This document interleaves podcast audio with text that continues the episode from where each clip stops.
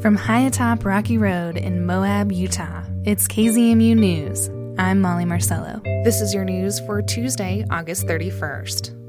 Friends and coworkers of Kylan Schulte and Crystal Turner are still grieving their deaths. The couple was found dead in the La Sal Mountains on August 18th. Law enforcement is investigating the case as a double homicide. Reporter Ashley Bunton takes us to a memorial that was held at McDonald's on Sunday, where Crystal was employed. It's Sunday, August 29th, 6 p.m. at Moab McDonald's. Um, we are moving the sunflowers into direct sunlight. We're going to plant some in memory of Kylan and Crystal. Employees are getting ready to host a celebration of life for an employee Crystal Turner, who was shot and killed at a campsite outside of town earlier this month. So I am Regina. I work at the Moab McDonald's. Crystal was a mother figure to me, so when she went, I felt the need that I had to be there for her because she was really the only mother figure I had here in Moab. And what's happening today here? How would you describe this? We are having a memorial for Crystal because she meant a lot to a lot of people and she really was the heart of our store. About 20 people showed up for the memorial at McDonald's, many of them longtime co-workers of Crystal's, including three employees who work at both the Moab and the Grand Junction, Colorado McDonald's locations. One of those employees, Sheila Black, works at the North Avenue McDonald's in Grand Junction. She has also worked with Crystal in Moab, and she spoke to the group at the memorial and was teary eyed, sharing her memories of Crystal. We're like a family here. It's like I like working here because it's like we're just so close knit. Organizing the memorial was the general manager of Moab McDonald's, Jessica Hannum. I think that it's been really, really hard for our crew in general to kind of just move on. I think that sometimes it doesn't seem real for everybody. So it's just like, um, I was always taught the best way to grieve was to sit around and talk about the mer- memories and everything that happened and everything you miss. So that's what I wanted to do. I wanted to bring all the crew to, together. Um, we wanted to make it something small and more intimate. That way, everybody felt more comfortable talking about crazy little stories that maybe they wouldn't have told otherwise. So far, a suspect has not been named in Crystal and her partner Kylan's deaths.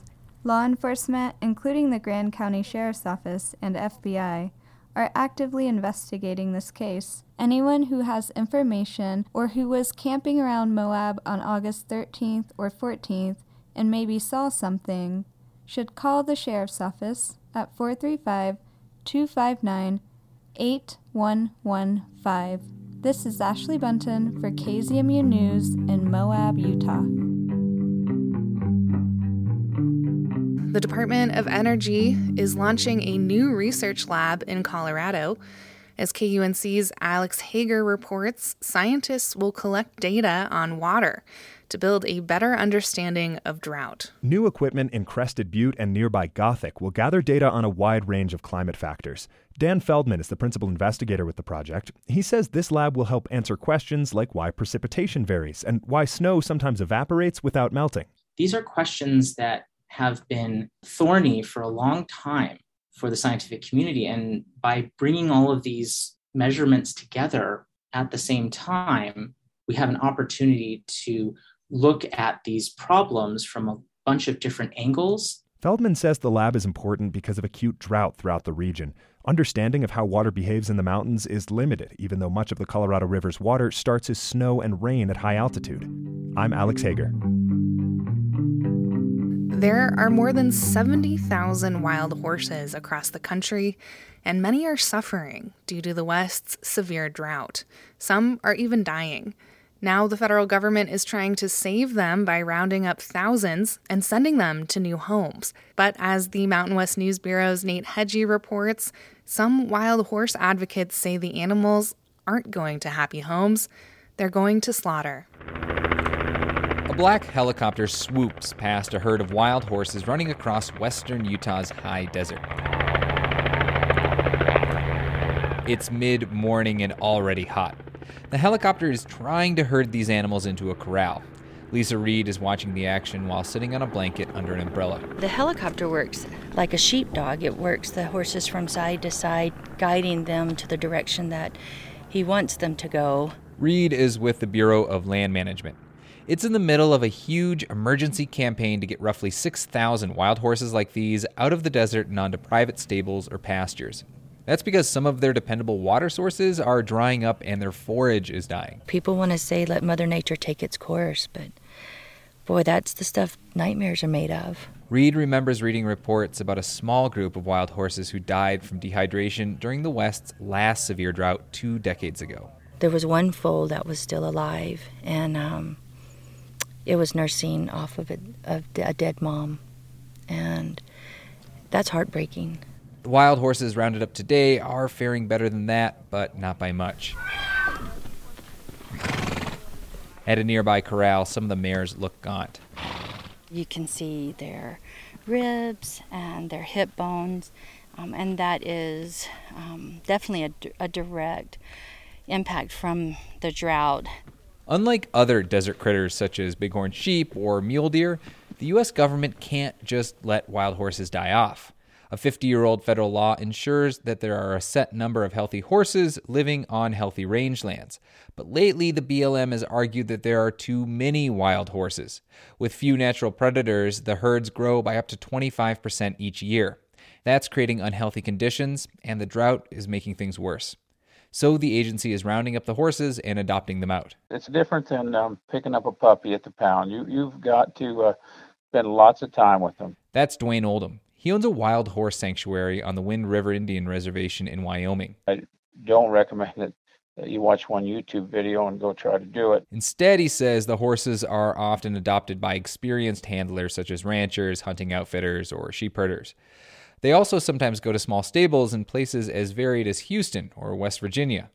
But the adoption program and the roundups themselves are also controversial. The roundups lead to slaughter. There's just no way of getting around it. Suzanne Roy is executive director of the nonprofit American Wild Horse Campaign. She says the problem stems from BLM incentives. A year after adopting a horse, owners get $1,000 from the government. What people are doing is they're collecting the cash incentive, and as soon as the money clears their banks, they're sending the horses to the slaughter auction. Slaughtering horses is banned in the United States. But some of these animals are bought at auctions, also known as sell barns, and then sent to Canada or Mexico where slaughter is legal. Roy's organization has identified nearly a 100 wild horses and burros auctioned at sell barns in recent months. She wants the BLM to invest more heavily in fertility control to bring down the population and to install wells to help with the drought. We think it's time for the BLM to stop looking at ways to remove horses from the land and start looking at ways to protect them on the land. The agency is using fertility control on some herds. It's also been hauling water for horses to drink. Hauling water is, is like a band aid. Gus Warr, director of the BLM's Wild Horse and Burro program in Utah, says bottom line, roundups are the best way to get horses quickly off of drought stricken rangelands. As for the slaughterhouses, in July the BLM implemented tougher screening measures to weed out bad adopters. Warr acknowledges that the new protections only go so far. After a year, an adopted wild horse becomes private property. Once it's private property, if somebody wants to sell it to a friend or a neighbor and it might end up at a sell barn, then ha- those individuals have that legal right. Warr also stresses that a majority of adopted wild horses don't end up at these sell barns, they go to good homes. For the Mountain West News Bureau, I'm Nate Hegyi in Western Utah. This story comes from our partners at the Mountain West News Bureau. And that's the KZMU News for Tuesday, August 31st. Get your community powered journalism Monday through Friday at noon and 7. You can also find KZMU News anytime online at kzmu.org or wherever you listen to podcasts.